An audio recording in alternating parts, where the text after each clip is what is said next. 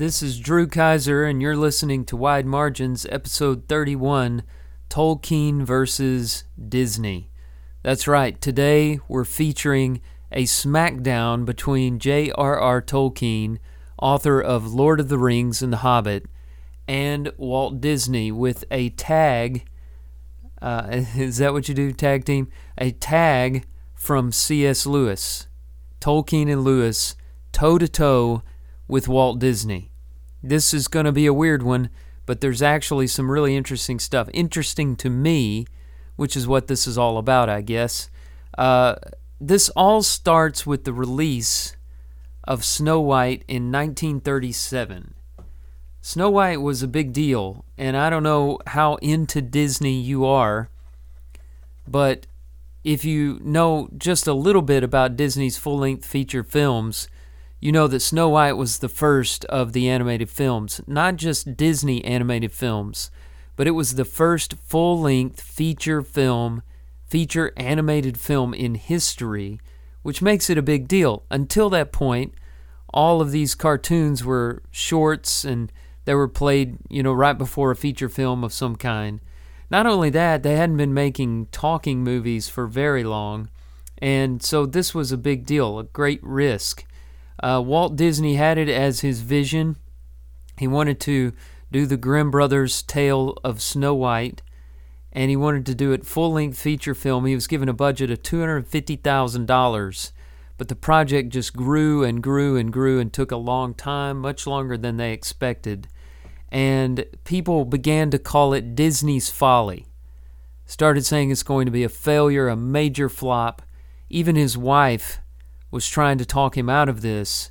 He had to mortgage his house. The initial budget of 250,000 was way short. The film eventually ran up to cost 1.4 million dollars, which was a lot of money for a movie in 1937. But it was a great success. You know the history. It's still very popular. People are still watching it, and it had so much influence over not only the movie industry, but people returning to Grimm's fairy tales and other stories like that, and amusement parks and all kinds of things, books and, and so on. It grossed uh, $8 million, was a huge success, became the highest grossing sound film of its day, and the rest is history. So you would think that pretty much across the board, every thinking individual would just be thrilled with this movie, right? Wrong. There were two middle aged men who hated this movie, and their names are J.R.R. Tolkien and C.S. Lewis. Now, these are two worlds in my mind that have never been brought together until I heard this story. Uh, you know, I'm aware that both are 20th century titans in the entertainment industry and literature. I know that, um, you know, they must have lived around the same time. I'm talking about Disney and then Tolkien and Lewis. But I never thought about them thinking about one another. And I'm still not sure that Disney ever gave much thought to Tolkien and Lewis. But Tolkien and Lewis gave a lot of thought to Walt Disney.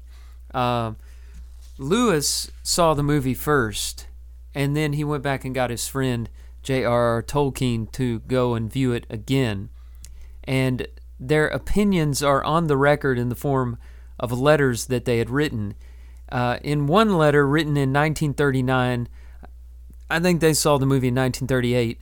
So, in a letter dated 1939 to his friend A.K. Hamilton, Lewis said this about Snow White, and he said a few things about Walt Disney, uh, the the brainchild behind Snow White. I quote: "Dwarfs ought to be ugly, of course, but not in that way. And the dwarfs' jazz party was pretty bad. I suppose it never occurred to the poor boob, and he's talking about Walt Disney here, that you could give them any other kind of music, but all the terrifying bits were good, and the animals really most moving, and the use of shadows of dwarfs and vultures was real genius.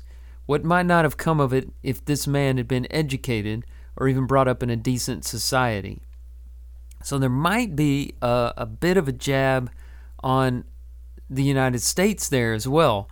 But he was not very fond of of uh, Walt Disney at all, and uh, he didn't like the Queen. He believed her design was unoriginal. Uh, in another place, he described the dwarves as having bloated, drunken, low comedy faces. He just really didn't like it at all. Was throwing a lot of shade at Walt Disney, and his friend Tolkien didn't like it either. Both of them really had a problem with the dwarves. These guys are very serious about their dwarves, and if you've read Lord of the Rings or seen the movies, you know that the dwarves of the Lord of the Ring universe are very different from the seven dwarves in the tale of Snow White, you know, with Dopey and Sleepy and Sneezy and uh, they they are comical on the one hand and very serious in many ways on the other hand. On the one hand, you have, you know, guys that work in the mines and sing hi ho, hi ho. And on the other hand, you have warriors who give their lives for good causes. Very different ideas of dwarves. It's just kind of funny to hear old men argue about dwarves.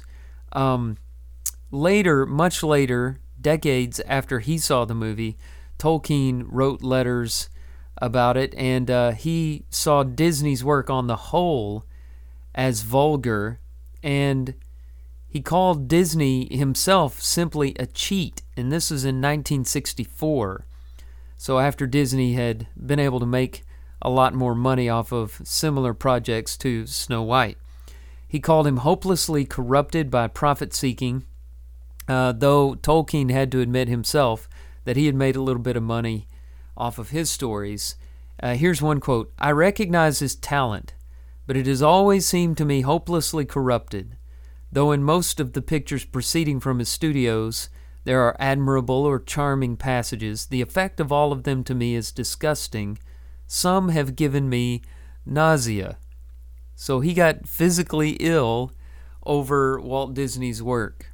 And this is just cracking me up because I, I just see these guys. Uh, I have this image in my mind of C.S. Lewis and J.R.R. Tolkien going out to the movies on an evening and throwing peanuts at the screen and booing and and hissing and and just shouting all kinds of things at the movie. I know they didn't really do that, but it's funny to think of it that way. They really hated Snow White.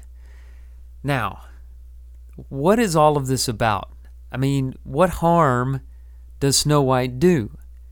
And why did these two men have such a visceral reaction that lasted for decades?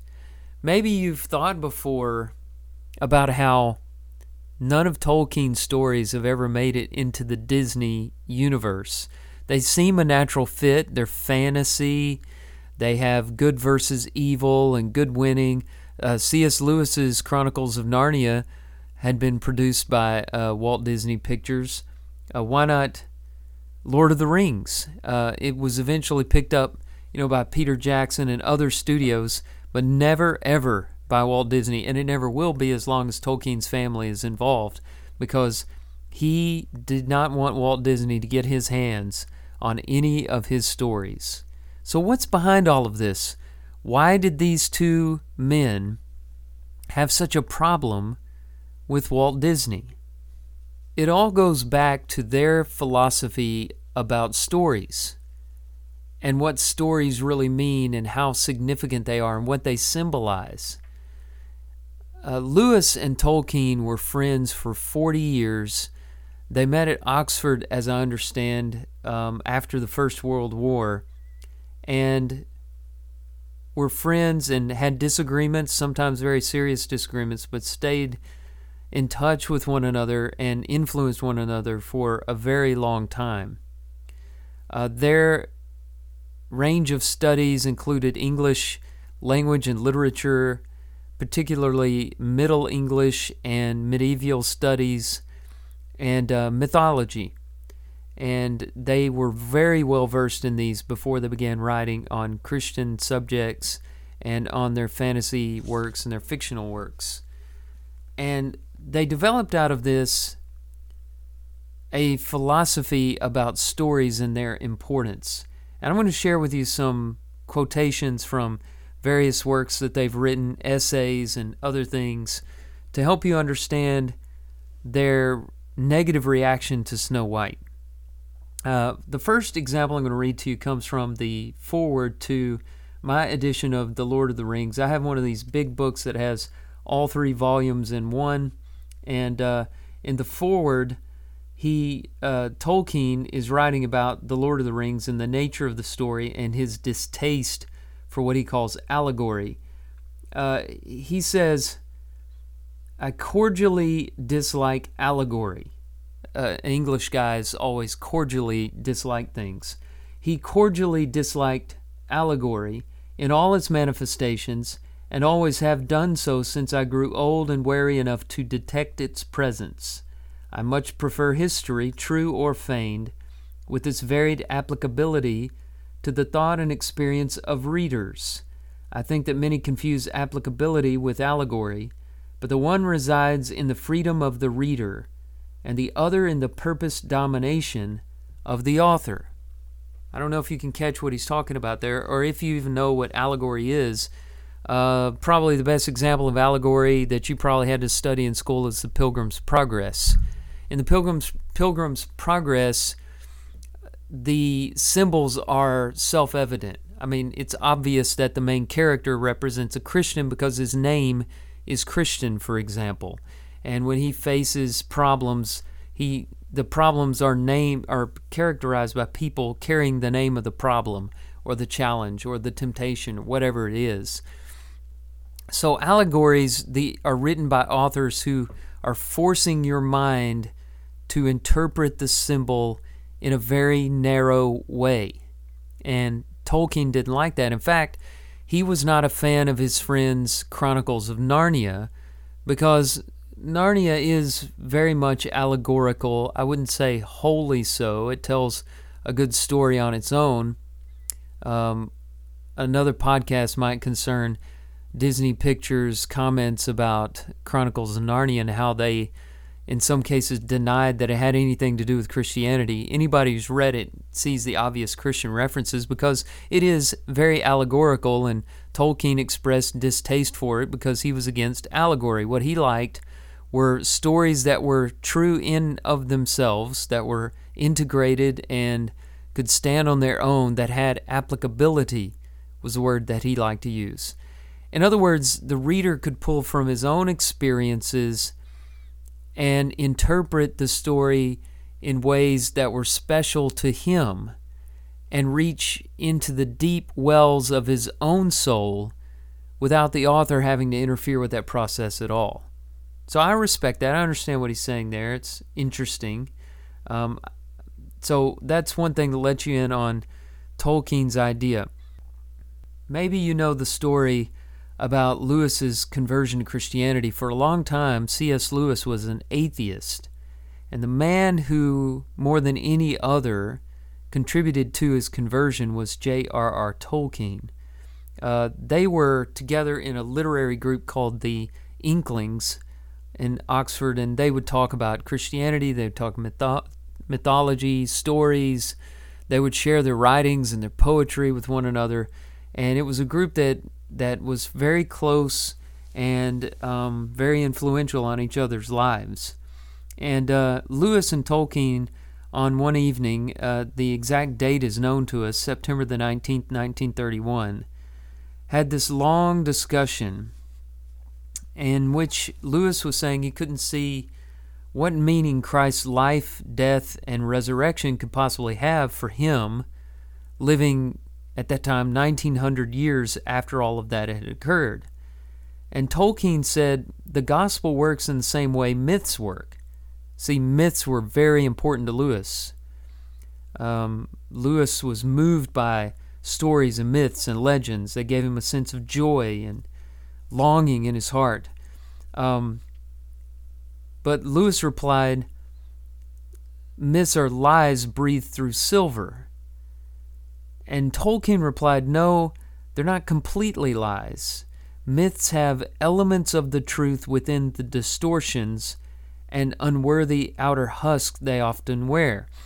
Myths are echoes or memories of the truth God originally made known to Adam and Eve, the ancestors of the, of the human race.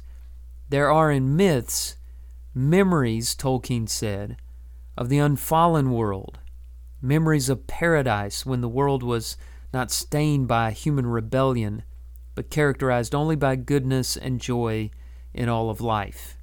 There is a sense, he said, of shame and tragedy of the brokenness of our present life, and in myths there are hints of the promise and hope of redemption of the setting right of all things. And then he said, The gospel is the true myth, the great fairy story. And in the gospel of Christ, all the elements of truth in the pagan myths find their fulfillment. In other words, Tolkien convinced Lewis that the gospel is the story about which all other stories speak. And see, stories are ways that people communicate meaning they don't quite understand. And so Tolkien was you know saying that men have been telling these ancient stories that have survived for ages and ages and ages, been passed down from generation to generation because they carry truth in them and the reality that they symbolize and point to that people are trying to grapple with has been revealed in the story, which is the gospel. And that conversation supposedly went on till about three o'clock in the morning, and it was a significant turning point in Lewis's faith. And just a few days later, he became a believer in Jesus Christ. Another thing that Lewis talked about a great deal was a sense of otherness. One of the advantages stories give the imagination is that it can lift it out of its present circumstances to strange worlds or unknown worlds, foreign worlds never seen before. And that gives the reader a sense of otherness. And I'll just read to you something Lewis said about science fiction and its connection to a spiritual dimension. He writes, No merely physical strangeness or merely spatial distance will realize that idea of otherness, which is what we are always trying to grasp in a story about voyaging through space. You must go into another dimension. To construct plausible and moving other worlds, you must draw on the only real other world we know, that of the spirit. I think what he's saying here is you can't even get this sense of otherness by traveling to the other side of the world. If you live in the Western world, as I do, and you travel to China, you might get new experiences and see interesting things and enlighten your mind, but you're not going to get this. It's not enough strangeness to give you the sense of otherness. Uh, you can go to the moon, but you're still on the moon. You're not in the moon that's in a story. I, I don't know if you've experienced this, but um, I'm not talking about walking on the moon. None of us has. But um, I don't know if you've ever experienced the difference between traveling to a foreign land and then reading about that place in a fictional story or even a non fictional story, the way it's described. It just gives you this sense of, of longing and otherness, and it, it gives you a taste of the spiritual dimension. That's what Lewis is saying. These stories are important because they are a foretaste of another world. And maybe the, the worlds in these myths don't exist, but the sense of another world points to a world that truly does exist, the spirit realm where, where God dwells. Something else C.S. Lewis said about myths. He said, A myth points for each reader to the realm he lives in most. It is a master key. Use it on what door you like. Whether the myth be an old one that gives structure to the work or a new one that creates its own form, the basis of narrative literature is myth making. It is not literary art that gives power to myth, but myth that charges literary literature with its vitality. This takes us back to the preface to The Lord of the Rings, where Tolkien was talking about the difference between allegory and that which is applicable or applicability. Um, allegory, you know, the writer forces the meaning on the reader, the interpretation on the reader, but stories don't do that. The reader meets the story where he is and can bring his own interpretation in. And that's what Lewis is talking about here with myth. It's like a master key. You can use it on whatever door you want. It gives structure and uh, basis to what you're going through and helps you work through things in reality. One last quote about the value of myth to get you thinking about where these men were coming from when they were sitting in that theater watching Snow White. Uh, this is Lewis again. He seems to have written more. I've just been able to collect more quotes from him than Tolkien, but they were in agreement on most of these things. Lewis says this in an essay called On Stories The value of the myth is that it takes all the things we know and restores to them the rich significance which has been hidden by the veil of familiarity. The child enjoys his cold meat, otherwise dull to him, by pretending it is buffalo, just killed with his own bow and arrow. And the child is wise. The real meat comes back to him more savory for having been dipped in a story. By putting bread, gold, horse, apple, or the very roads into a myth, we do not retreat from reality, we rediscover it.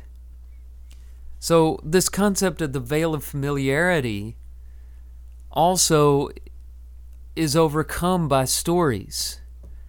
Uh, stories are fictional, but they aren't necessarily fully removed from the realm of truth or reality. Because the character, let me give you some examples. The character attributes that you read in the people in the, the story. Those are real. You find that in the real world. The way people respond to one another, real. Relationships, how those work, psychology, emotions, all of that is truth. And then behind that, often you'll find things that resonate with the gospel and with creation and with a spirit world, as we saw in another quotation. So, we often refer to stories as escapes. We talk about escapism.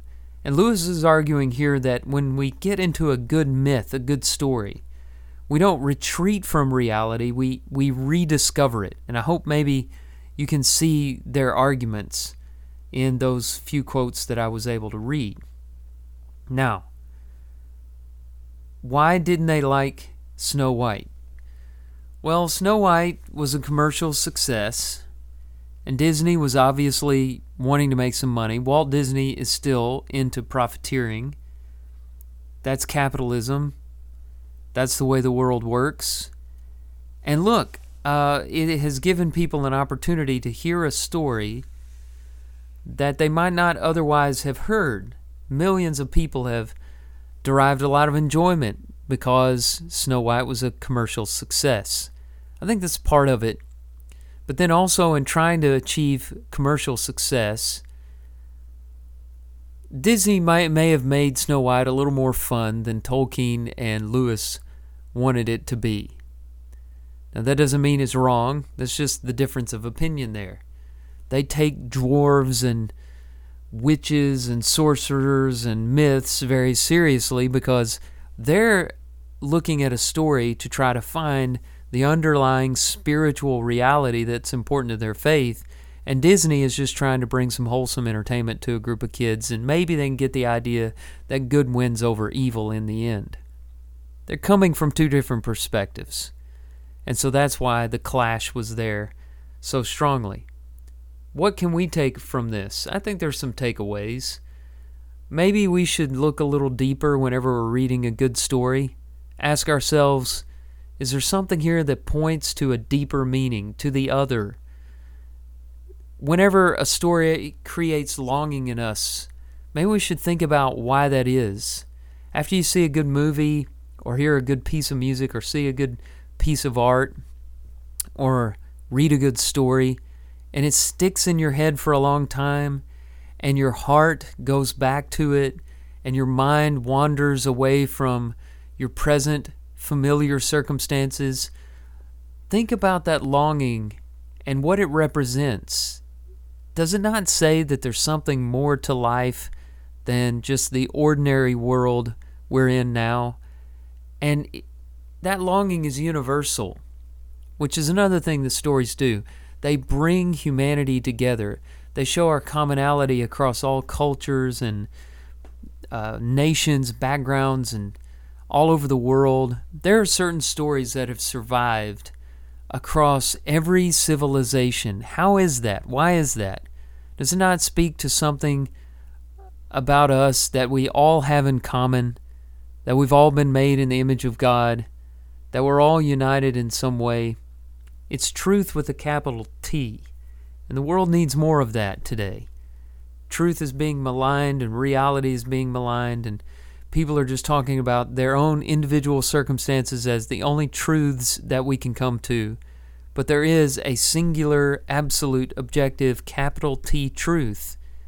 And I think stories echo that in their various ways. Get a good book, get some stories, read, watch good movies, and think about them a little more deeply than just passing the time through entertainment. By the way, uh, I think yesterday was National Writers' Day. And I was going to say this at the top of the podcast that that's why we can focus on two of my favorite authors today, J.R.R. Tolkien and C.S. Lewis. There are a lot of other stories and other things that we can say about them and Walt Disney. So I hope you'll keep listening as we come to other episodes like this and more on Wide Margins.